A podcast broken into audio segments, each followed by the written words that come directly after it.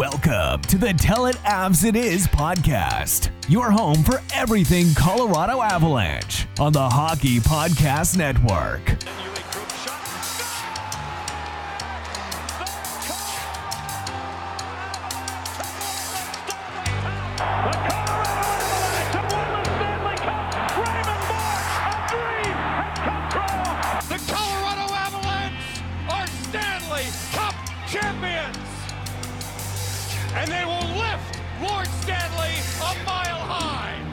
Here's your hosts, Griffin Youngs and Christian Bolle.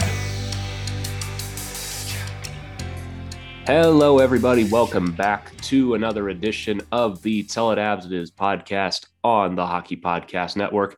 I am Griffin Youngs. I am currently suffering an allergy attack.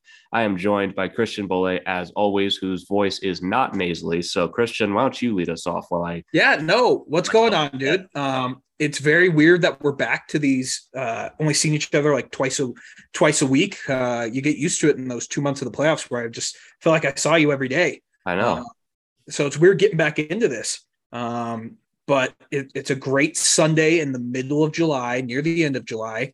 With each passing day, we are closer to hockey again. Um, but we are in the dog days of summer. Um, I currently I got an Avs tattoo. Um, it looks pretty cool. Uh, it's a Stanley Cup, so my arm's getting tatted up now. Uh, if you would have told me five years ago that I'd have a Stanley Cup tattoo, I would have told you you were fucking crazy. Um, but I got that. Uh, I don't know if I've told you. Uh, I recently started an NHL 22 season where Curtis McDermott is my first line winger. Um, it's not going well. Um, he has 10 goals in 35 games. So it's not bad, but when you're playing with Nathan MacKinnon and Mikko Rantanen, I'm expecting more out of you, Curtis. Um, but yeah, that's where we're at right now in the season. I'm talking about the video game I'm playing. The thing is, I don't even think we are at the dog days of summer. No. We're we're still a couple weeks removed from that, and even still, we there is no new Avs news to talk about. I mean, Nope. literally none. It's been, it's been so long. I've developed allergies to the team as a whole, which is why this allergy attack started half an hour before we started the show. I was fine all day. Then we're talking about like, oh, why don't we start recording here? I you heard me earlier. I've been sneezing my brains out for the last Yeah. little bit. So that's my only explanation.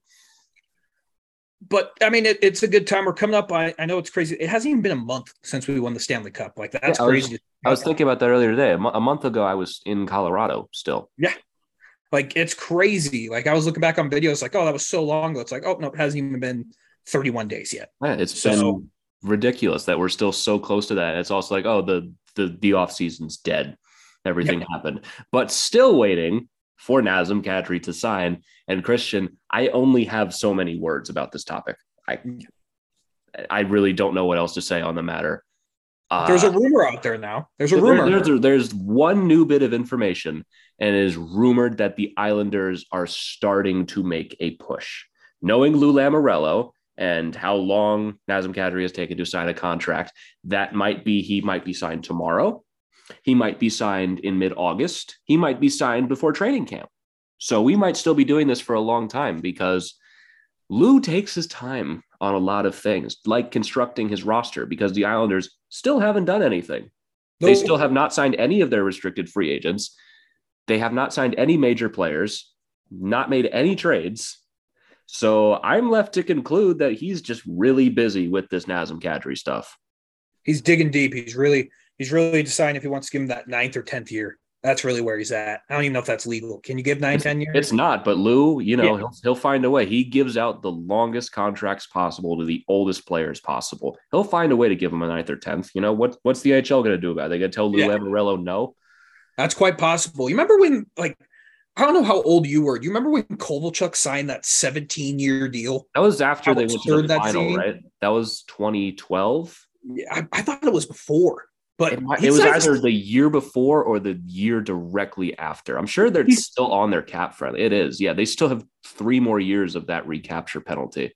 like that's crazy. Yeah, it 17 year contract. I was totally off. It was 2010. Yeah, I thought it was before their cup run, but yeah, that's so it- hilarious. It, it got terminated after their cup run. To like Gotcha. after 2013, it got terminated, but it was signed 2010, and there would still be three seasons left, including this coming one. It's hilarious, dude. That's And- an hilarious contract. 15 year contract worth a hundred million dollars signed Which- by Lou Lamoriello. by Lou Lamoriello. So who knows? He could find a way. You remember like th- this is where we're at two in the season. Remember when Ricky Di DiPietro signed like that 14, 15 year deal with the Islanders? Speaking of the Islanders, he still gets paid like a million dollars every Oh summer. yeah. It's our own Bobby Bonilla in the NHL. I'm pretty sure if I go to the Islanders cap friendly, he'll still be there. I wasn't expecting to talk about this, but oh yeah. Rick DiPietro. It doesn't even show up on the cap anymore. But yeah, he gets paid every year until 2029. That's One- awesome. $1.5 million. What a time to be alive, man. It Like, didn't start sick. until 2013. He And was out of the league by then, wasn't he? I'm pretty sure he was. Yeah, he yeah, yeah, that was his last season was 2013. Played 3 games, was an 855. Sounds like Rick DiPietro. Man, that is uh, go back on bad contracts. That that's one of them. Uh, Yeah, I, I really haven't taken a look at Rick DiPietro in a long time. How the hell did this guy get 15 years? What were they doing? Who That's like, why that's why there's that new rule that you can't sign over a nine year contract or something. that like was Garth Snow back then signing that deal. My God. Oof. Yeah, no, I mean, like that's the thing, man. Is it's like you can't. I'm sure the owners bargain that in their collective bargaining that they can't keep getting sucked into these very long term contracts. But if it still existed, what do you think? I mean, MacKinnon would probably sign like a 12 year deal. Oh yeah, I mean Ovechkin just got off of his incredibly illegal contract. Shea Weber, like they're doing all kinds of backflips to make sure there's no recapture penalty. Wouldn't the Predators, if he retired, have like twenty million dollars in dead cap or whatever? There was that thing like a think so. couple a couple of years ago, obviously after the the Subban for Weber trade, which is surprisingly topical for today because we're going to be talking about other big trades that have happened today or recently. And there was some rumor out there that he was going to retire. This was a couple years ago. Obviously, not like it is right now, where he's quote unquote retired. Yep. And there, if, if he would have retired, the Predators, where he is not actively playing, would have had a twenty million dollar cap recapture penalty. I think for one year, and it would go down to like fourteen million, like the Parise and Suter buyout on crack. Yeah, that would be hilarious if it happened in Nashville. Um, but I mean, like you say, because isn't Brent Seabrook still technically not retired?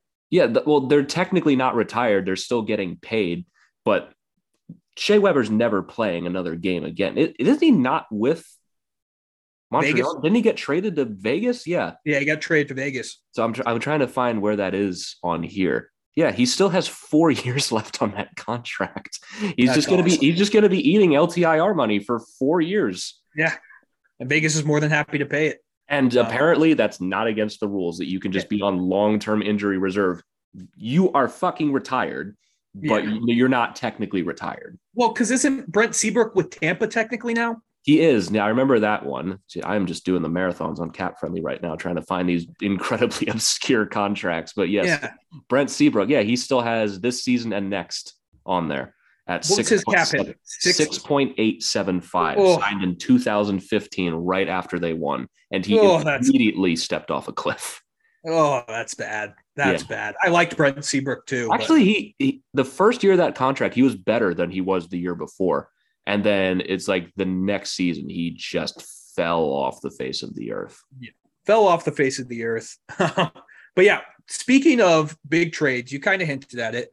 We got what, do you call? I know in the NBA you call it a Woj bomb. What, what are we calling it in the uh in the NHL? A Friedman bomb? Like I don't I just, know. I just call it a Friege bomb, I guess. a Friedman bomb. yeah, Yeah, doesn't Uh, doesn't it's have the same doesn't roll off the tongue the same, but yes, It's it was a huge moment, and it happened late at night. It it happened at 11 p.m. Eastern time. I was Yeah. I was literally getting ready to go to bed, and Friedman just drops one in my notifications. Matthew Tkachuk is going to Florida. and he already signed a new deal. What was it for? Nine million a year? It was nine and a half for eight years, signed by the Calgary Flames, which was a fun little detail, then was traded to Florida. The first true sign and trade in the NHL, I believe I read. Yeah, I think they need to do that more often. I think the sign and trade is a really cool thing they do in the NBA. Um, but it, it's it benefits the team that's losing the player.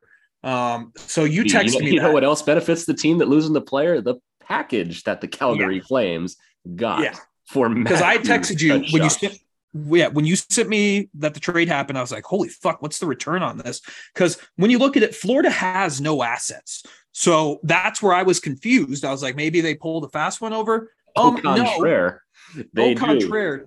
they moved jonathan huberdeau and mackenzie Weegar, a prospect and a first round pick for matthew Tkachuk. And hold on, not just any first round pick, a conditional 2025 first round pick. I know that's really getting lost in this trade, but that is fucking hilarious to me that they traded a 2025 first. And the thing about that is it can still be a 2026 first based on the conditions that if the the pick that they send to Calgary in 2025 is a lottery pick, that one goes to the Flyers, I believe. And then Calgary gets the 2026 first round pick out of that deal. How the fuck does that make sense okay I, well, at least Um, it'll get resolved soon, right? You know, Yeah. coming up very soon, the Yeah, 2025 draft lottery.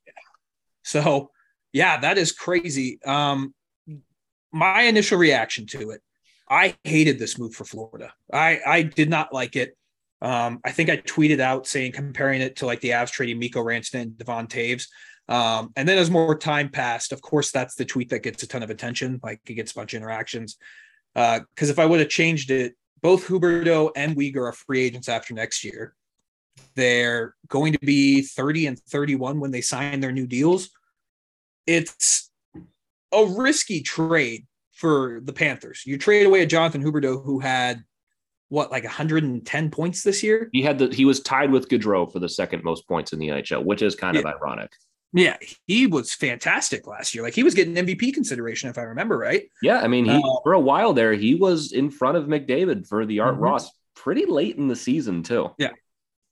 Huberdeau was fantastic last year, and they move him, which, whew, man, I I did not like that. And then Mackenzie Weegar, who I think we both agree is like a good, I like second pair defenseman. I like Mackenzie Weegar a lot. I think on this a second pair defenseman on a contending team is a great role for him. Yeah, But it's But also the same due for a thing with payday. Weegar. Yeah, it's the same thing with Weegar as it is for Huberdeau. I didn't really realize this when the trade happened, and I was like, "Boy, Yeah. what?" First of all, how is Jonathan Huberdeau twenty nine? yeah. that, that guy aged like five years this season. I swear to God, he was just twenty. Well, he played in Florida when they were terrible for like the first like five years, so not everyone forgot about him. Like, I, for, I Uh, forgot he was drafted in 2011, right after Yeah. Gabe Landeskog. Like you, ju- we just kind of forget that sometimes. Huberdeau just seemed like he was perennially 24, 25 years old, and he's got one year left at 5.9. My thoughts on this trade are that if Huberdeau resigns, Calgary wins this deal. The fact that they were able to get Jonathan Huberdeau when they had no leverage at all out of this Matthew Tkachuk trade that's one of the best moves the GM has made in recent Yep. years. But the thing is, this one's really hard to judge, like right as it happens, because much like Subban for Weber, which is really the only trade that even comes close to this magnitude, you had to give it a lot of time. And even then, you can say Montreal won, but both teams went to the final after the deal happened. Both players played a key role in that happening. And both just kind of ended up being dead money by the end of their time there. So Matthew Tkachuk is a really good player and is I don't know if he's worth nine and a half, but he's in in that ballpark, I would assume. He gets called a, a unicorn a lot, which is okay. Makes no sense. Sure. Okay. Whatever you say. I'm sure if his name wasn't Tkachuk, we would say that too. But Yeah. it's a good deal for Florida because they're getting Matthew Tkachuk for eight years. He's 24 years old. He's signed to a contract. You never have to think about it again. He wants Yep. to be there. He's committed long term. And the Flames replaced Johnny Gaudreau straight up. They got a guy with the same amount of points as him last year, and they're adding to their defense with Mackenzie Weegar. It's a good deal for them, but they need to keep them after this season. And as we saw in the last three weeks, that's easier said than done for Calgary, Yes. who just lost Johnny Gaudreau to Columbus, and Matthew Tkachuk immediately fucked off after that. This really does hinge on how they handle this situation. If they can keep Huberdeau and lock him up, even still 29 years old, not like the Matthew Tkachuk trade or contract. Weegar, I think, could be hit or miss. You know, he's a good player. I wouldn't think it's necessary to re sign him in order to consider this an absolute win, but it wouldn't hurt. The first round pick is meaningless. It's in 2025 at the earliest. I will be 24 at that point. So it's a it's a trade that we have not seen in the NHL in a long time. I would argue this one is more shocking than Subban for Weber just because yes. of the the cap contract for both sides and how you can see how it works long term for both of them. This one really just came out of nowhere. We knew Tkachuk would be on the move. I really didn't think it would happen until like much later in the offseason. But when you get author Jonathan Huberdeau, yeah, it's pretty hard to say no to that and to be like, no, we're gonna wait for a better package. So I don't think you were getting one. you were you were not going to get a better package than the the runner up to the Art Ross this season the initial reaction from both me and you was holy shit how did the flames pull this off? To the flames probably win this deal but they've still got some work to do. They do still have some work to do but here's my thing. Like i, I still don't think calgary is close to stanley cup contention. They're still a long ways off. Um, this will keep them relevant in the pacific which we all know is not a very good division probably the weakest division in hockey. It's bad. Um, it's bad so they'll probably be like contending for the top three in the Central or not the Central, the Pacific. Um, if I were them, which this is just me, if you move Hubert or Weegar at the deadline, you're going to get paid. You're going to get a ton of assets in return. Well, here's the thing with that. It's what you just said. Calgary doesn't rebuild. They're never going to rebuild. They're they're convinced that they are really close, and if losing Gaudreau and Tkachuk wanting out isn't enough, I don't think Huberdeau is going to be the one that pushes them over the edge. Maybe it will be, and they'll finally just give up and rebuild. Now, if they can move Huberdeau and Weegar, Weegar will definitely fetch you a first at the deadline at very least.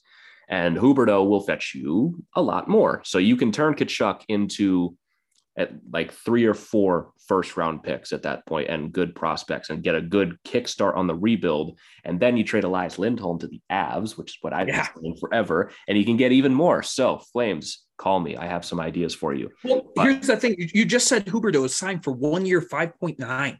That is a crazy good contract to move. You can get a lot of value for you, that. You retain half on that. You're getting Jonathan Huberdeau at under $3 million. That's crazy. Like, that is Calgary should do that. Like you said, they aren't going to. And we're going to be here next offseason saying, oh, Jonathan Huberdeau is going to Montreal and probably Mackenzie Weegar. Yeah. Ma- Mackenzie Weegar signing with Ottawa. And it'll just be like, well, now Florida won that trade for Tkachuk. Because as it stands right now, Calgary is by far the winner of this trade. Um, what they do with them is going to be interesting. And I completely agree with you. I think they're going to be a, they'll be a playoff team next year. And Jacob Markstrom will struggle in the playoffs again. Their lack of forwards will be exposed. I mean, even though that first line looks okay with Lindholm, Huberdeau, and I think they were going to put Mangiapane on the third, first line on the other winger. Still unsigned. Like, like that's that's not a cup contender. It's not. It's no, flat out like, not. Right, like because right, Mangiapane currently does not have a contract. He's still an RFA. It beat Tyler Toffoli right now. Yeah, I mean Tyler Toffoli's a good He's top six forward. Good. Yeah. That's like, that's, that's, like Tyler Toffoli's good. That's all yeah. I've said about Tyler Toffoli. He's good. I'm not willing to say any more on him. He's good. Yeah. But you need to replenish the cupboard because didn't they trade a first for him for Toffoli or was it a second? They traded a first to Montreal. It was this year's draft. So they have all of their firsts plus Florida's in three drafts from now. So they have they have their picks. They don't have their third next year. They don't have their fifth next year. And I completely agree with you. Getting Huberdeau is great and getting Weegar is great. All of a sudden, their defense looks a little bit better. But you replace Johnny Gaudreau, it's hard to replace Matthew Tkachuk. Yep. Are they still in on Nazem Kadri? We can kind of spin this to being Avs related. Yeah, I think that, that would have happened by now. They, exactly. They were still in a couple of weeks ago. There was still that rumor that they'd be in on them. They have still nine million in cap space. They need to sign on Andrew Mangiapane and Oliver Kylington. I just don't see the fit there anymore. I don't know. Like the Pacific is, is bad. Is bad. bad. But I think you can make the case it's the most interesting because there are so many moving pieces. Who's going to win that division? Is it going to be Edmonton? Probably most likely, but the Kings could be really good next year. You never know. Vancouver is a real wild card depending on what they do with JT Miller. Obviously, Vegas, we never know what they're going to be. And now They don't have- have the players to field the team yet, so I, yeah, I don't know. They, we still don't know what they're going to be, but they're Vegas and they're just, they're always going to stick around. And now you have Calgary, who they just lost all their guys, they but they just got one of the best passers in the NHL in Jonathan Huberdeau and one of the best defensive centers with Elias Lindholm. And now their mm-hmm. defense is a little better than it was last year. You can kind of look at it as you're replacing Tkachuk with Weegar, maybe balances you out a little more. I'm stretching here, but Yeah. it's it's not the worst team in the world, but it just kind of seems like mushy middle. And Which is the don't know, worst spot to be in hockey. That is the Yeah. worst spot to be. Is ask the Minnesota Wild how that goes, where you're just constantly in the top eight. well, you can just call yourself the state of hockey and call it a day Yeah. for being the Yeah, most that's true. mediocre team in the NHL your entire existence. Yeah, and you you win the playoff series, and then you just make it to the playoffs and lose in the first round every time. And you talk yourself into thinking like, oh, if everything falls in the right place, we could win it. Yeah, Um, we could just win said- three games in the first round Yeah. this time. like you you say all that things and it still would not shock me in the least if we're talking about Calgary being second place in the Pacific this year and not trading anything. Like I also I wouldn't could be totally see shocked that if- happening. I also wouldn't be shocked if they're the worst Canadian team in the Pacific Division Yep. and maybe fighting for a spot, but pretty out of it late in the season and talking about Jonathan Huberdeau's going to the Rangers or something. That'd be a sick trade. That'd be like That's what I mean. Like you, you can talk about Jonathan Huberdeau going to pretty much anybody because you're getting him for what, like 2.9 yeah, or something crazy like that. Even the Avs could make that work technically. If we really wanted Jonathan Huberdeau, we could make it work under the cap, but so could pretty much any contending team. Any team could. Like I I think it would be hilarious. Like I I wouldn't want this to happen, but it would be peak comedy if he gets traded to Tampa at the trade deadline. I was I was having that thought too. and, And then they play in the playoffs. they play in the first or the second round again, and fucking Tampa Bay sweeps them again. Like, Well, because the, would the be funny thing about that is Huberdeau is pissed right now. oh yeah, because they Oh, yeah. they were having precursory extension talks. They never heard back. The next call they got was that he was traded to Calgary. That's He didn't. He didn't. Yeah, he didn't sign off on anything. And all of a sudden now he's moving to another country. Not, not this is not a shot at Calgary. I'm just putting myself in his situation here. He's going from Florida, one of the best tax benefit teams in the and the in, weather, in the, the weather. NHL and the weather, even if it's not for everyone. Instead, going to Calgary, which I've never been to Calgary. I assume it's a wonderful place. the but- hardworking city. Yeah. And he had no idea this was coming. And I- I of- just, I don't know, man. Like, I, I just, if I'm the Flames, you just, they're not going to, but you need to just trade both of them and just start your rebuild. yeah, I, mean, rebuilds can be quick. They can be quick if you hit the if you hit the picks right. if you're good at your job, they can be quick. Like you, you look at the Sabres, they did a fucking awful job forever.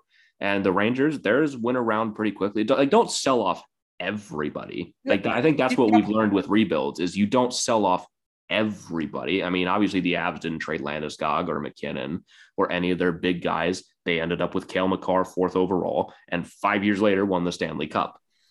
But That's the thing because the Avs went from bad, like the rebuild was like two years, and then they were playoff contenders again. I, I, honestly, do, do we even call it a rebuild? Like they just they literally got Cale Makar and made the playoffs the next season without Cale Makar even being in the lineup. So that that's the thing is like you can do this quick, you can, um, but you need to be able like you just got the type of return. Like I wouldn't be shocked if Jonathan Huberdeau, if he gets traded at the deadline for that cap hit, you may get two first round picks for him and an eight chip prospect. Yeah, You may especially if a team feels like they can work out an extension with him pretty quickly, then yeah, you can definitely get a massive return for him. It's just if you're a Calgary, obviously you have to go into this season with some sort of expectation that you're going to make the playoffs because you just traded for Jonathan Huberdeau. You didn't trade Matthew Tkachuk for nothing but futures. You're obviously still going to try. But if this season goes south, you got to be real with yourselves now. You've you've been kicking this rebuild can down the road forever. Eventually, you're going to have to. And if Huberdeau does not work out and you let him walk for nothing at the end of the season, you you convince yourselves that you are contenders and you get into a wild card spot and you get smoked by the Avs in the first round. What did you really accomplish at the end of the day? Huberdeau walks for nothing. He goes to Montreal, which is where he's been rumored to want to go. And now you have nothing. You got nothing.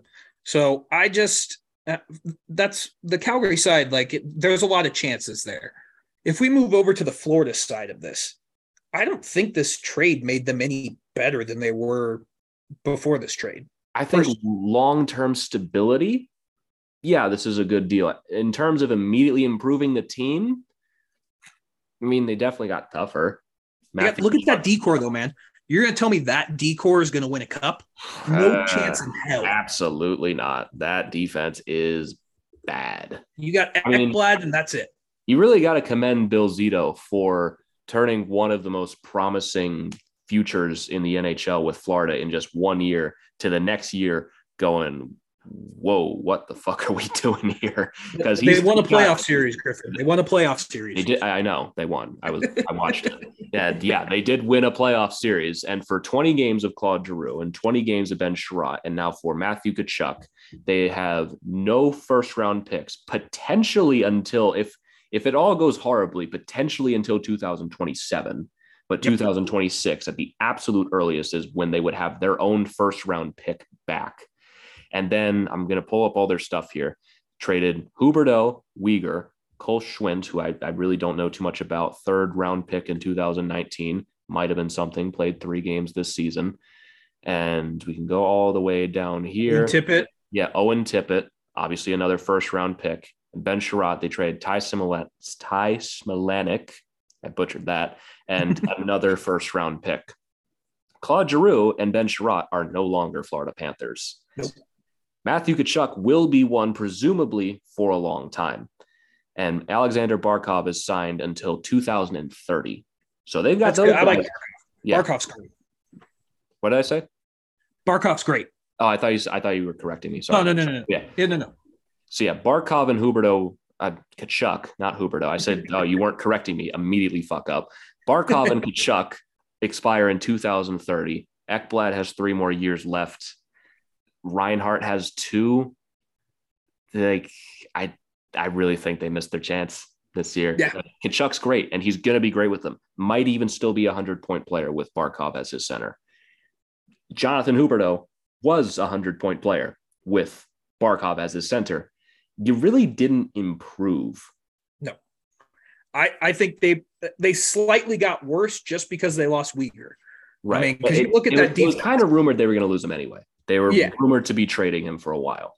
Yeah, and if you look at that defense, you've got Aaron Ekblad, Gustav Forsling, Radko Gudas, Brandon Montour.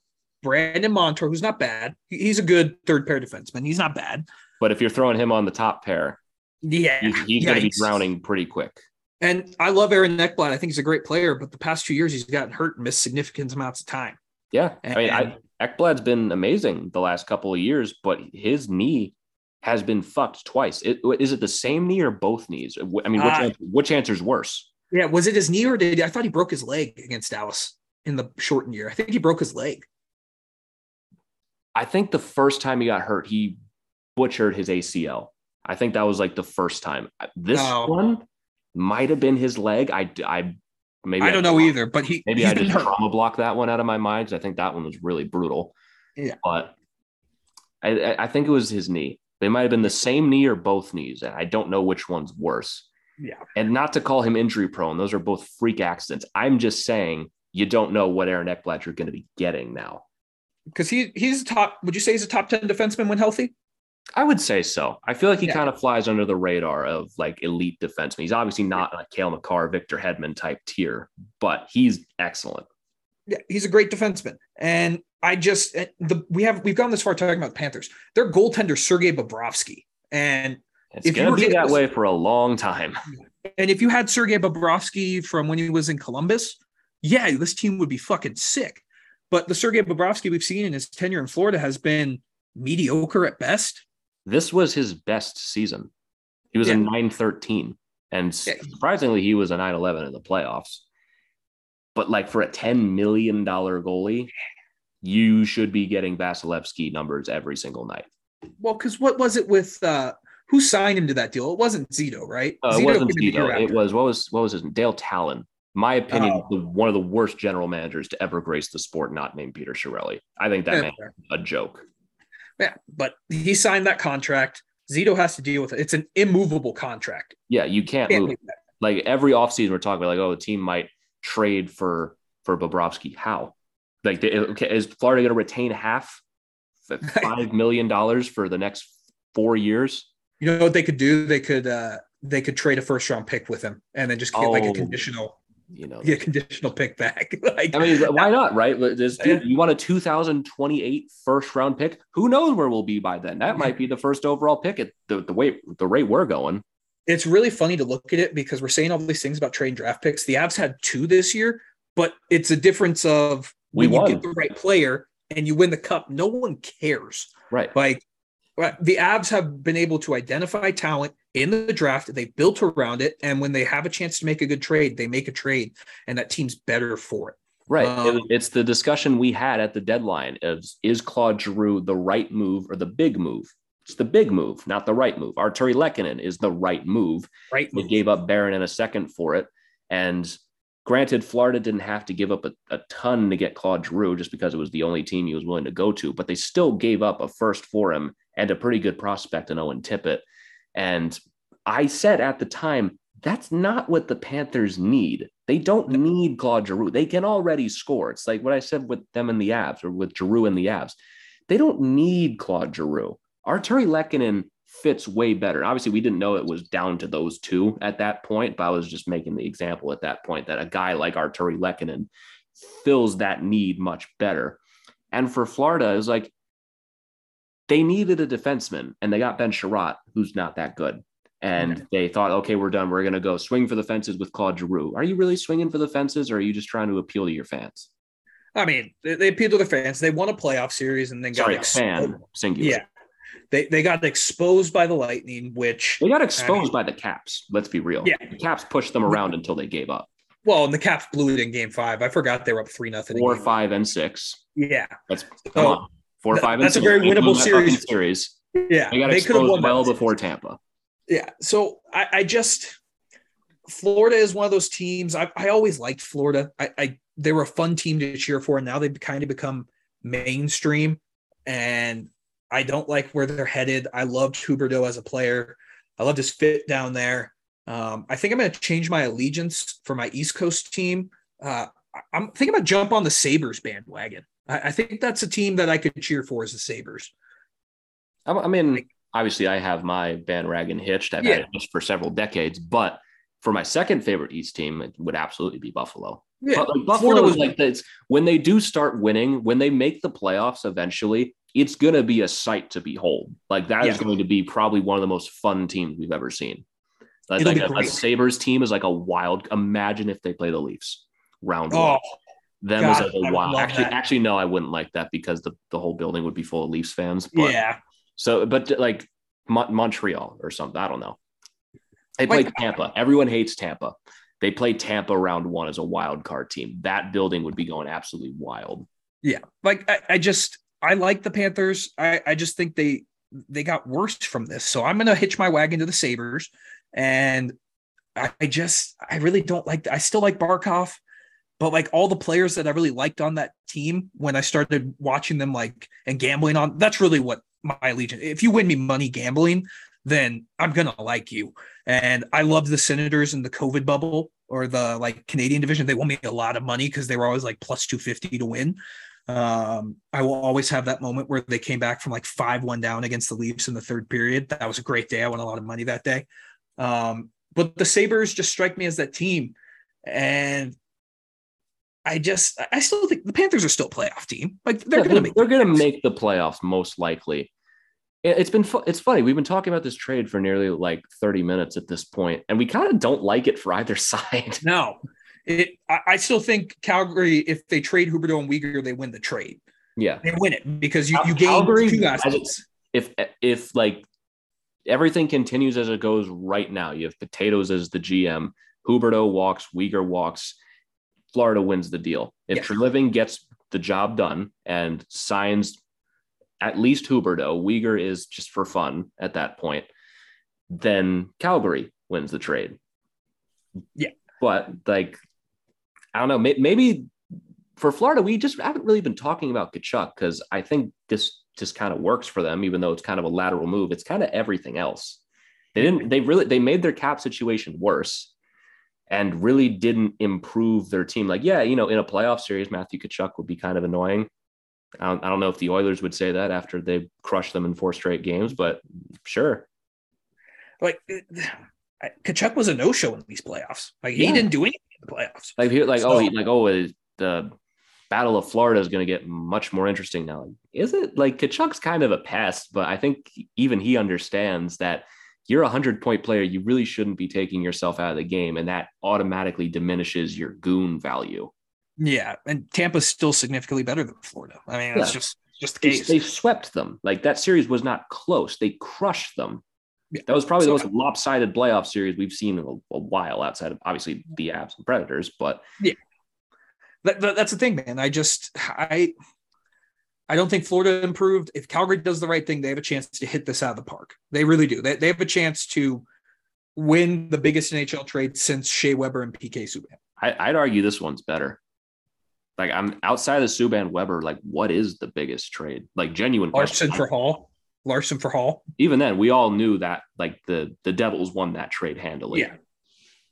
But I, I just it was a huge trade. Um I'm glad the Avs don't have to make these moves. It's so nice not having to worry about this, and it's fun just talking about when it's not your team. But Right. It must suck to be other teams right now. that yeah, just- that feel like they constantly need to get tougher and oh we need to do this and that if you really look at it a lot of teams are trying to respond to how good the Avs are Yeah. let's face it you're a trendsetter.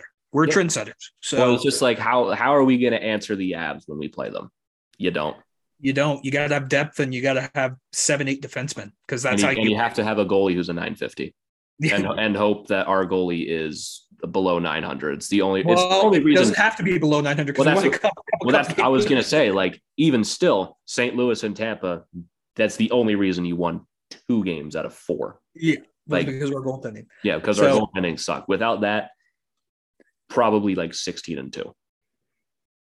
That would have been awesome. But people are responding to the Avs. Um, I don't like this. Like like, for the Western Conference, I don't think it changes anything. Um, I It- still think the Avs are the class of the West. I mean, I don't think it's close. The No. thing is, like, I'm looking at the West right now, and I don't want to come on my Avs show and sound all cocky about the Avs, but who is our competition here? Like, I'm, I'm actually kind of frustrated. Like, come on, guys, this is supposed to be interesting. yeah, it is. Make it, make it challenging for us. I mean, my God, the Oilers are our only competition. And they didn't get significantly better, in my opinion. Yeah, so like the the Blues, they stayed kind of lateral. Is Tarasenko ever getting traded? Well, guess we'll never know. I don't I don't know. Like it's I the just- Blues and the Oilers right now. I mean, the, the the Predators, I think, have had a good offseason. It might move them ahead of Minnesota. I that's what we're talking about we here. don't know, man. Like the, the Western Conference, like you want to give a preview of it, and you want to think of teams that could Yeah. possibly dethrone the Avs. And we, we I- I can just- we can save all that for the Dolphins Yeah. the offseason. Yeah. But when we get into that, but it's there's no one. Like I agree, like St. Louis maybe, but they have Jordan Binnington in it, and who knows what Jordan Yeah, Binnington. their goaltending got worse. They what was it? Was it Halak or Greiss? It was Greiss, wasn't it? Greiss, Yeah, they signed Thomas Greiss as their backup. And Jordan Binnington, yeah, he got hot in the playoffs for like four games. Hey, everybody. Hope you've been enjoying this episode so far. Interrupting to bring you a word from our sponsor at DraftKings Sportsbook. The action never ends at DraftKings Sportsbook, especially this summer. With tons of ways to bet on all your favorite sports, you can fuel your fandom and feel the heat of the season like never before. Plus, right now, DraftKings Sportsbook is giving new customers a risk free bet up to $1,000. That's right, make your first bet up to $1,000, and if you don't win, you'll get another shot to cash in. You can throw down on all the major action for baseball, golf, MMA, and more. Plus, with same game parlays, spreads, money lines, over unders, and props, your betting options feel endless. Even though hockey's over, there is still plenty to bet on at DraftKings Sportsbook. And best of all, DraftKings is safe, secure, and reliable, so you can deposit and withdraw your cash whenever you want. So, what are you waiting for? Download the DraftKings Sportsbook app now. Use promo code THPN, make your first deposit, and get a risk free bet up to $1,000. That's promo code THPN only at DraftKings Sportsbook. Minimum age and eligibility restrictions apply. See show notes for details. Now, back to the episode. And like the Blues, they signed Leddy to this contract as well as what was it, four years? Four years, four million. Over a 30 year old defenseman. They've really just kind of stayed the same. They lost, lost Perron. And yep. they really didn't add a big replacement for him. Like they still have a deep team. Like their what was their big addition? Noel Acciari. Yeah, I mean, you signed Thomas to big money, which I think will that, that contract will age well. I like. I think, I think it will too. The more the the more you dig into Thomas's stats, he's really good and already one of the top tier playmakers in the NHL. He that contract is going to age perfectly fine, and Jordan Kyrou is going to be better. He's going to need to get paid next season. Uh, but I feel like we're kind of entering the wild territory for the Blues because O'Reilly's a UFA next year, Tarasenko's a UFA next year this might start to be the time where you might want to, you know, go for it. You yeah, know, go for it or up, shake it up. I feel like they're kind of approaching last year's wild territory where it's like there's kind of a ticking clock here because for the wild this season they they got a lot worse this offseason because of yep. their their cap issues that they inflicted on themselves. The Blues have not inflicted this on themselves. It's just contracts run out eventually. Ryan O'Reilly's going to need a new deal. I don't imagine he leaves because they love him. Yep. Tarasenko probably you lost one captain. Right. And but it's going to be harder to field a team. You're not going to be as deep anymore. Yep. And your big move is Noel Acciari and Josh Leivo. Like, yeah. are you ever trading Tarasenko? Like, they could I, be in the mix for uh, a Huberdeau. Maybe, yeah, maybe they could for sure. And but I just don't I think don't was ever getting traded. This is he's a UFA after this season. Scored 82 points last year. And apparently that's still too rich for some people, I guess. But I don't know. Like I look at them the same way I looked at the Wild. Like, yeah, you're good, probably going to be very good this season.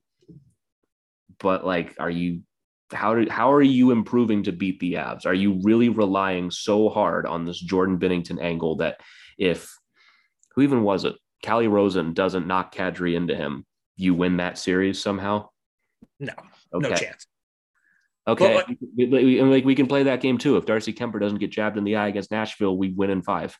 Yeah, I mean, I, I still look at the Avs, and it's still just crazy to think because this core's been together now for four years. Our oldest player is Gabe Landeskog, and he's just turning thirty. Like most of our core is still under the age of twenty eight.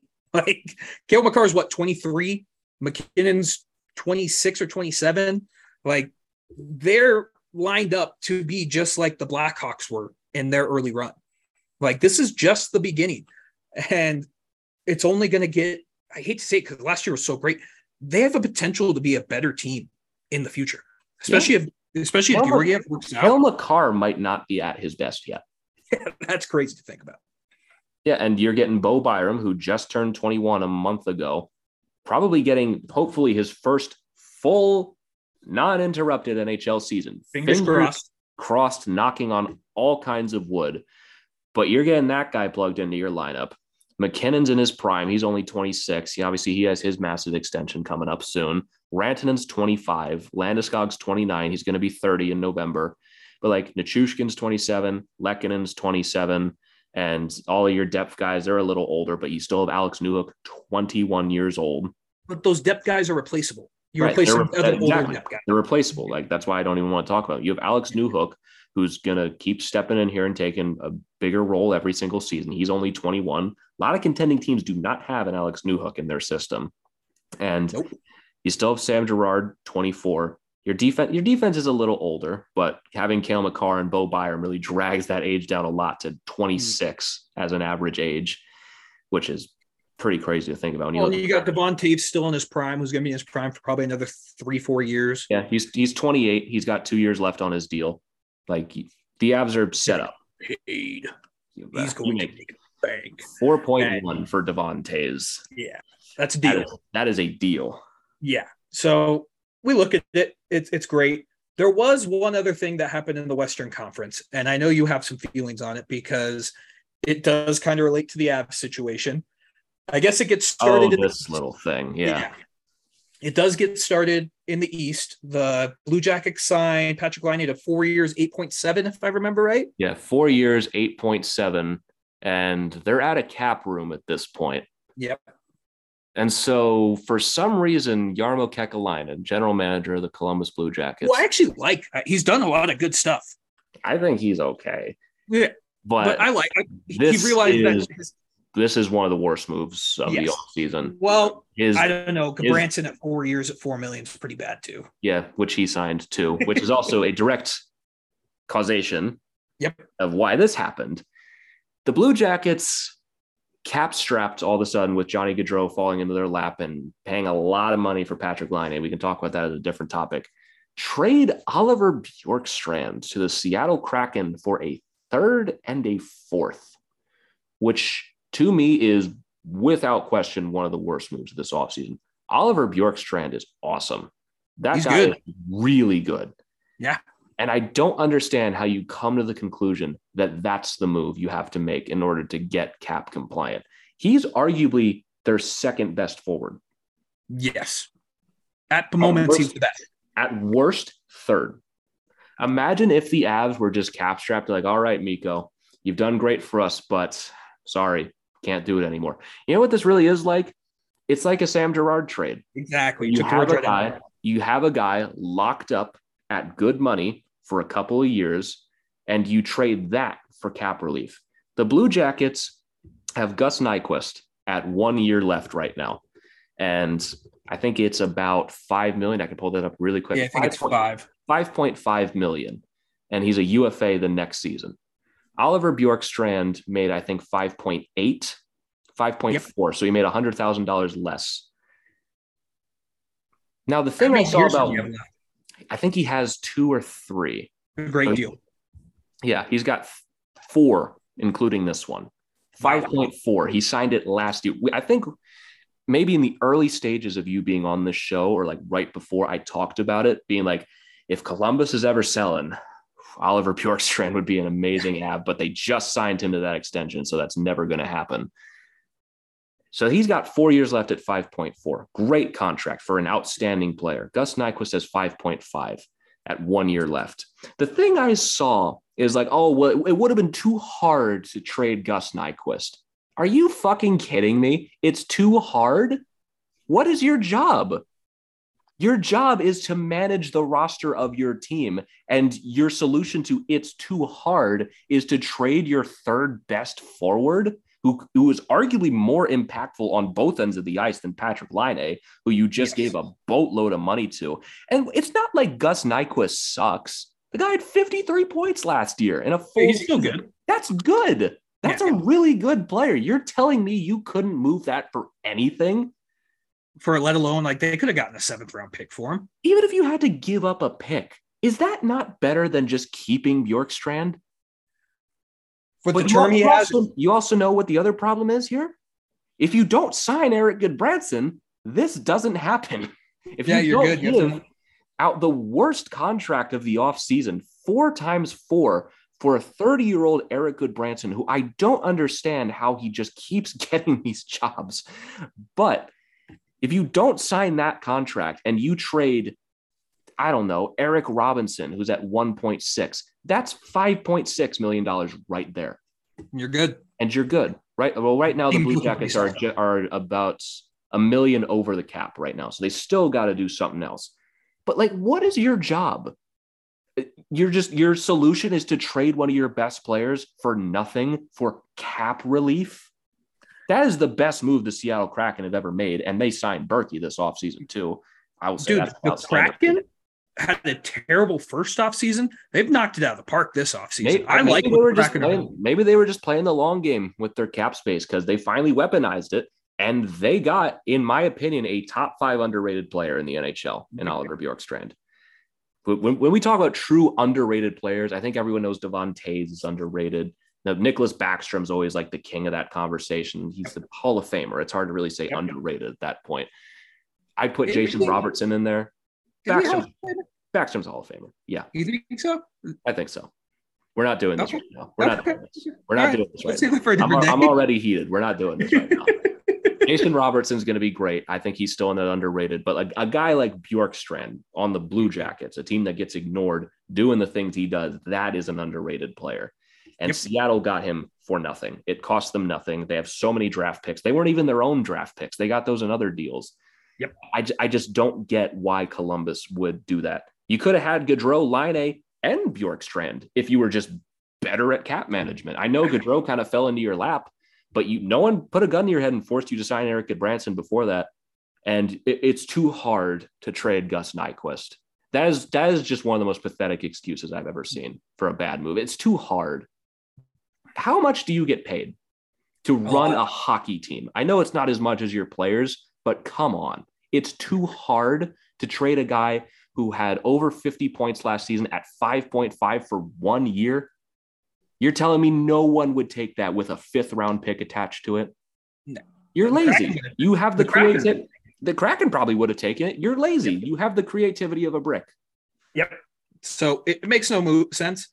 I do like what Seattle's building though. Like I, I really like Shane Wright, Matty Beniers, Andre Burakovsky, Bjorkstrand. Like you Like, still got Yanni Gourde. Probably Like- not going to be a playoff team this year, but they got prob- probably one of the best players in the draft in Shane Wright. We'll see. I'm not a prospect expert. That's not that's might be a bold claim. I don't know. I don't know what I'm talking about. They also have Matty Beniers, who is going to step in this season and be very good. They look like they're taking an expansion path right now. They're building up a little solid core. Bjorkstrand's going to be great. Berkey, we'll see how he does in top line minutes. Matty Beniers, Shane Wright, going to be great players. They've still got to build out their defense, so probably not a playoff team this year or next.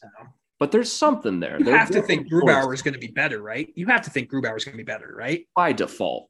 He has Yeah. to be better. He was an 889. He's going to be better this season. 905, people will just finally lay off him, I guess, just because mm-hmm. expectations are so low right now. Well, I think it helps that he went to Seattle because everyone forgot about Seattle after like the first two weeks. Yeah, I literally did. I, I like Seattle. They, I just got used to them so quickly because they were so insignificant. Yeah. Like I remember I hated Seattle because those fuckheads in their first game against Vancouver at home, I was like, that's the lock of the year. Kraken money line. And they got destroyed. Yeah, they got crushed in that game. they got crushed. You could you could Uh, tell there was no magic when they were down three nothing to Vegas in their first ever game. You you could tell there there's nothing saving this team right now. This is just a poorly constructed roster. Yeah. But after that, they've killed it this offseason. I think the Kraken are they're on the right path. And I mean, more Yeah. than likely will end up with another top 10 pick. And in next year's draft, from all accounts, next year's draft is going to be a generational draft. So if you land in the top 10, you're potentially getting another good player. And I still really like Yanni Gourde. I think they- they've Everlay, They've had good draft luck. Yeah. I mean, they didn't win a lottery this year. They had the fourth overall pick, got Shane Wright with it. They got the second overall pick in their first season, got Matty Beniers with it. Who's to say they can't get a little Connor Bedard action in there? Who, who's the other guy that I'm just totally forgetting? That's I'm blanking on him too. I just know Connor Bedard. I can That's very I quickly look it up. Is it Michkov from Yeah. Russia? Yeah, Sounds right. Michkov. They may, I don't know. You can land second and get him as well. Probably would be better because he's a winger. Yeah. I mean, I- actually, I, I- think, I think with Bedard, you don't fuck around with oh we Yeah. this. yeah, Bedard is going to be a god, and I really hope. This is weird because like I want Arizona to get him, but I also don't want to have to face him. Ah, you know, with Arizona, it's it's cute for a little while, but then once they get Bedard and he's in our division, yeah, you know, maybe that's not the the kind of thing we want to deal with every no, we're year. good. Especially they Well- just got Logan Cooley. Eventually, Arizona is going to be something. Maybe don't give them Connor Bedard. Yeah, they don't need him. They don't need him. Sorry, Richie. Um, but I don't know. Like I like what Seattle's doing. I hate what Columbus. Like like you said, I agree with everything. It's just like doing a Sam Girard move, except it, it's bad. It's just bad. It's a bad It's- move. It's just Patrick it's Laine. trading a good contract and a good player for cap space for nothing. I, I know Gaudreau threw a wrench and everything. They did not expect to get him. They just put an offer in there just to see. I Patrick Laine at 8.7 for four years. Man, I, I just don't know about that. I don't like, dude. Is is it crazy to say that Patrick Laine is one of the most overrated players in the NHL? We talk about underrated players. Is he one of the most overrated players in the NHL? I think you have to have the conversation. I mean, we talk about this guy. He is a bottom five defensive player in the NHL. The guy does does not play defense, and his lethal shot is all anyone ever talks about. He's gotten over 40 once, and you can bring up the two shortened seasons. He didn't come close in either of those to scoring even at a 40 goal pace. He was hurt last year. He scored 26 and 56. Maybe he gets 40 there. But at 8.7, like that's bona fide and proven 40 goal scorer money. And I don't know. They're banking a lot on him. I I get it, but that guy is going to take up 10% of your cap. And I don't like it. it just cost you Bjork. It just cost you Bjork, Bjorkstrand hours after the contract was signed. Yeah, I, I would argue a, guy that we love. I think Berkey's a better player than Patrick Laine, and he's only making five point five. Yeah, I mean, Li- Like- Laine has the potential to be a bona fide offensive superstar. Probably should be by now because this is what his sixth, seventh season at this point. The guy is Yeah. 24 years old. Really should start coming into it. If it's not this year, it's probably not going to be ever. Line A has the potential to be elite, but Yeah. you bring up Berkey. Berkey's had his struggles. Berkey's not relied on to carry a whole team. He's not. It's just. I don't think it's crazy to say like he's one of the most overrated players in the NHL. Like I just don't think that's a crazy assumption to make with Patrick Laine. I mean, remember when the debate was who was better, Laine or Matthews? Remember Yeah, there, that? there was a thing there because Laine finished second behind Ovi for the Rocket when he scored 44 goals. I mean, his first two seasons, he had 36 and 44 goals. It was only natural to assume this guy was going to be an Ovechkin like scorer. And he and Matt, like, there was a point in time where the debate was, well, Matthews is the better playmaker for sure, but Laine, Laine, that's that's an elite sniper right there. He's going to be a better scorer than Matthews his entire career. Uh, Not funny. true at all. Matthews just Good scored times. 60 goals, but Back to back Rocket Richards. back to back Rocket Richard scored 60 goals this season with a hurt wrist and missed games. Like I, I just, I I get the tantalization of having Gaudreau and Laine together. I just You I don't don't, have a I don't center. see it. Like, I like I think Columbus is going to be a fun team to watch, but now you just lost one of your best players for nothing. You don't have a center. Is Cole Sillinger at 19 or 20 years old, however he's gonna- old he's going to be this season, going to step in that role right away, or is it going to be Jack Roslovic? I don't know. But like I said, like this is it's so weird to just see the sizable gap between the Avs And, And- everybody. and everyone else. Like Tampa's close just because it's Tampa. But then after Tampa, there is a steep drop off. There And really then after is. that tier, after that tier, there's an even more significant drop off. Like there's the NHL is in a spot right now where they have this is probably the best the players have ever been. Like this is the best the league's ever been, player and talent wise from around the world. And there is still a massive gap between the Avs and the Lightning and everyone else. And everyone's just trying to play catch up. Yeah. And you look at going back to Columbus, they have Zach Werenski, and you can argue their second best defenseman is Vlad Gavrikov. Yeah. Like that's bad. That's It's bad. And, And it's crazy how I'll- it's I'll- crazy I'll how go deep to- yeah. I'll go to my East team in Washington. Like they're going to be missing Backstrom and Wilson for a significant part of the season. I like what they did. Their top pair is John Carlson, Martin Fehervary, Yeah. rookie, might still come into it. And they got Darcy Kuemper and Charlie Lindgren, pretty decent tandem. They're old. They're an Yeah. old fucking team, and they're not what they used to be. They're not set up for the future like the Avs But are. you had to kind of know this was coming with them. You oh, know what of I mean? course. Like- I'm, like- I'm, I'm impressed we kicked it down the road another year. Yeah, like it's.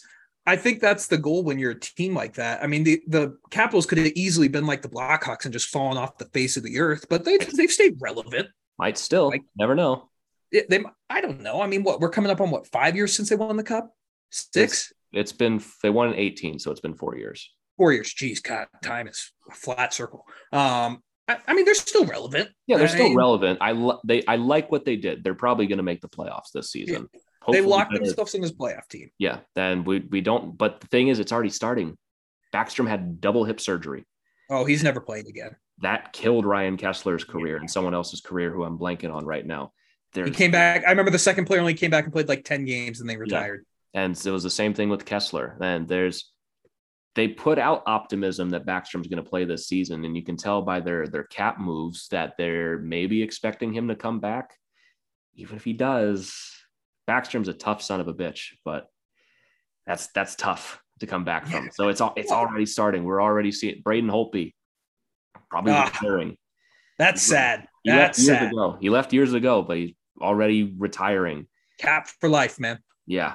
Mm. You always have that. You always have that cup. You always have that save against Vegas. But like that's, I think when we get to that point with the Avs, We're so oh. far from that. yeah, we're so far away. But we're hopefully we're talking about like three or four cups, and it'll make it a, like it'll still be still be sad. But like, what what do you think when Ovi retires? Will, will that probably be one of the saddest days of your life? Yeah. Without Yeah. question. Because I will have no other reason to watch the team anymore. Yeah, Because eventually we're going to stop competing for cups, probably in the next year or two. Three if we're totally lucky. And everything outside of that is just going to be the chase for Wayne.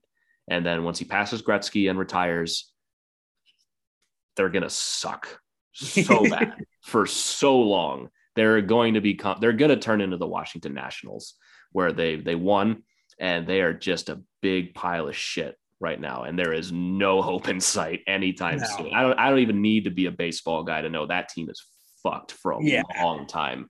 But it's like That's- it's one of those it's one of those things like for me it's when you we talked about this before we got on the show just how weird it is getting older and for me when the first player retired and it made me feel like holy fuck like that per- like when Peyton Manning retired I was like I watched this guy's entire career like this is really weird to see him retire um when Crosby and Ovechkin retire that is going to break my brain because those two like that, that's going to be the end of an era. In that's the end of an era like Both those guys go. Like the Avs won cups. Like I was young when the Avs won cups. It wasn't I until was- Crosby, I was Yeah. even younger. yeah, uh, when Crosby and Ovechkin came to the league. That's really when I fell back in love with hockey. Was watching those two compete. So it's going to be weird when they retire. Hopefully, it's not for a ways. Um, because Ovechkin's what 35. 36. 30, He's going to be 37 this season. His, Fuck. his birthday is in September, I think. Fucking hell, that is crazy to think about. Um, but it's going to be weird. Still the most prolific goal scorer, or Yes. maybe at least second, top three. And he went on the ult- he had the ultimate turnaround of player I hated to now he's one of my favorite players in the league. Um, but that's going to be weird. And I mean, when the Avs get to that point, it's going to be super sad. But we're still a ways away. Like we're still talking. Like, you right had now- what? Because the Caps have been good since what, like 2006. Yeah, they got pretty much like 2008 was the first year they made the playoffs. Since then, they missed once. So you have And we're- 13 years of Yeah. really competitive hockey and lots of heartbreak. And the Avs, unlike the Capitals, conquered their demons early in the run, and now they're set up to win multiple cups. Yeah. So and arguably like if we if we're being cruel the fourth year of competition you can probably say third or fourth year realistically because they lost to the sharks they lost to the stars they lost to vegas fourth year really fifth year They of making the playoff they conquered all of their quote unquote demons and walked to a stanley cup. So now they have the everyone talks about the winning mentality and that was always everyone's problem all season was the Avs. they didn't have a winning mentality because they haven't won before. Now they did and now, now they haven't. and now now no one has any now no one has any excuses against us for the next couple of years. Well, and not and not to hold it against your Caps, but the Caps supposedly had the winning mentality, and they haven't gotten out of the first round since they won the cup. right. So They, they it just truly means nothing. right. And anything can happen, but the Avalanche are so unbelievably better set up than the Caps Mm. ever were in terms of like long-term future. Like it's like if the Caps won in 2009 or something, or like 2010 Would've or something sick. like that. I was watching a YouTube video and it was like most electrifying goals of the 2010s. The one of Mike Green game one against the Rangers in overtime. What a fucking shot that was. 2013. Last goal Yeah. they scored in that series. No, Yeah. that was the that, No, was, that was game, game one. That was game two. That was game two. Oh, it was game two because they Yeah, went up game to two, but then game five, it was who's that fucking guy? I know Marc Staal. No, It was Marc Staal. I thought he no, scored. no, no. The Caps scored. It was at home. The game Oh. overtime winner, and it was Alzner who shot it. I, I, I know that I literally know this off the top of my head every time except right now. Right now, I'm about to Ribeiro, Mike Ribeiro. oh He yeah, scored. He scored the overtime winner. They got shut out in two games after that. Like literal definition of Caps playoff hockey. So, but the Avs are set up to be I better. mean, like we we talked earlier in this episode, like who is challenging us right now? Like in the Caps years, there was always the Penguins, there was always the Rangers. With like you didn't even have to talk about the West because there was always these teams in the East, like Pittsburgh, New York, Boston, all these other teams that would come up and up and up. Tampa would always be in the way too. For the Avs, we're talking what like St. Louis and Edmonton, and you look east and there's really not much else there either. Like this is like this is really an unprecedented era of competitiveness for the Avs. Another They have a team might not ever another team might not ever see something like this again where the Nope. path is open for so long. Yeah, for a long ass time. Um, who, we'll end the show with this, and I want to ask you this question because I just kind of thought about it, and I don't even know the answer to it. Who is like your dream matchup for the Avs in either the playoffs or the Stanley Cup Finals? Who would you like to see them play? Because I to me, it was Tampa. It was beat them. Tampa. It was Tampa. I feel like we I got my dream matchup. We beat the defending back-to-back champions. I re, I I'm going to be totally real with you. I don't have one right now. Really? I just I just got it. Yeah. Give me whoever we want. I I don't want it to be the Caps. I would hate that. That would be Oh, awful. that'd be your hell. That'd be hell. That would be a personal hell for you. yeah, it would be Um, awful. You know what we could do? We could do if we ever get like have enough money from the show. You have season tickets to the Caps. No, I don't. What if I thought you did? Well, No. we go. I fly out. Oh, I do not, dog. Yeah, I, I fly out and watch in Washington. We get enough money to fly back here. I we go to the game and my tickets in Colorado, and we just go to every game. Like maybe if we ever get enough money or get lu- like Oh, or like course, Luca yeah. work for an organization that maybe maybe THPN um, is like, okay, we're gonna fly you guys out to be reporters on the scene, like maybe one day. But that that would be the only positive of those two. That would, that would be the only that be- positive, and you could just have my reaction of just my hands in my face for seven games, probably four realistically. Avs crush, uh, just in my face the entire time. I mean, Oh, I mean, let's face it. the The most covered series would be Toronto. If the Yeah. Avs played Toronto, especially actually, that would be especially awful now. Now that we're the winners, because now it wouldn't even be these two fun teams. It would be the the Avs juggernaut going up against the underdog. If you never want to play the Leafs, is as them as underdogs. That yeah. sounds so awful just from a media perspective. But I mean, TV wise, that would be a great Stanley Cup Look, final. I'm gonna say this. I am fully taking off my fan hat right now. Pittsburgh would be an awesome final. Oh, that'd be great. You you haven't said the team that I want to face, um, and it's a little bit of a little bit of a curveball. I think it'd be a fantastic series just because I think they're scumbag fans. Boston, Colorado versus Boston in a Cup final would be awesome. I thought just- about that this season, and yeah, it'd be cool. It'd be cool. Like Pittsburgh would be awesome. The storylines of that would be. That- that's, what, that's what I mean. Like Beautiful. you get MacKinnon, Crosby, you get like the old dynasty of the Penguins and their era of dominance going up against the new one. That'd be a lot of fun. I That'd would, be a lot. I would despise it, and I would be, I would be a wreck that entire series. But Uh, the Rangers would be fun just because that'd be a fun matchup. That'd be a hell of a storyline. Shesterkin versus Georgiev. That'd be a hell of a storyline. yeah, this season that'd be a lot of fun. But I, like you said, like Tampa Bay was kind of like the dream matchup, and we beat them. So Yeah, I feel I feel like everything from here on out, like we're already talking like we're going back to the final. We probably are, but it all kind of goes downhill from here. It's like I mean- you already won once and you already did it against the toughest opponent possible. and, and we remember last year when I first came on, we were talking like it's not crazy to say that the Avs should be in the Cup final. And look where that led us. So maybe us being a little cocky is beneficial for I us. mean, how can we not? It's why I said all season. How can we not be? Yeah. And now we won. So like, what do you want from me? yeah, I don't think my clothing options. I, I got some shit from my family. I went and got dinner, um, and the like the past three times they've seen me, all I've had is just on Stanley Cup championship shit. And they're like, "Are you ever going to wear anything else?" I'm like, "No, No. never.